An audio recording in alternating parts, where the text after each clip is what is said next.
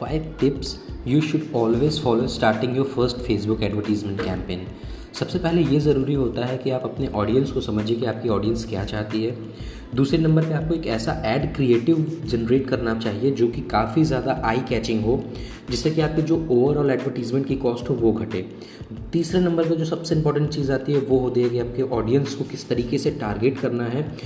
और पाँचवें last number पे जो सबसे बेहतरीन चीज़ है, जिसे कि आपको कभी भी मिस नहीं करना चाहिए, मेरे हिसाब से वो है एक ही एड्स के दो से चार एड सेट क्रिएटिव्स बनाना और उसे टेस्ट करना।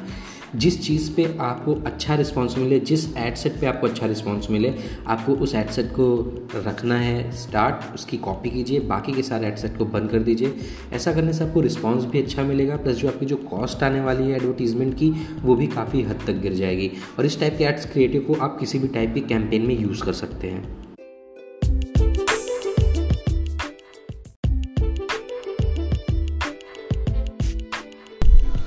तो कैसे हैं आप लोग?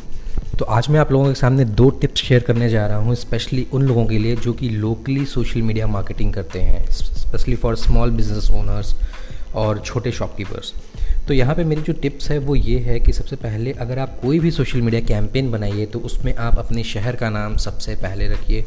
आपके शहर में जो भी चीज़ें फ़ेमस है, उससे रिलेटेड कुछ ग्राफिक्स यूज़ कीजिए। ऐसा सिर्फ़ इसलिए होता है क्योंकि हर इंसान बहुत ही इमोशनली अटैच होता है अपने शहर से। अगर आप अपने शहर का नाम बड़े अक्षरों में लिखते हैं तो सबसे पहले ग्रैप अटेंशन जो है, वो उन्हीं सेंटेंसेस पे जाता है और उसके बाद वो पूरे ऐड को अच्छे से देखता है।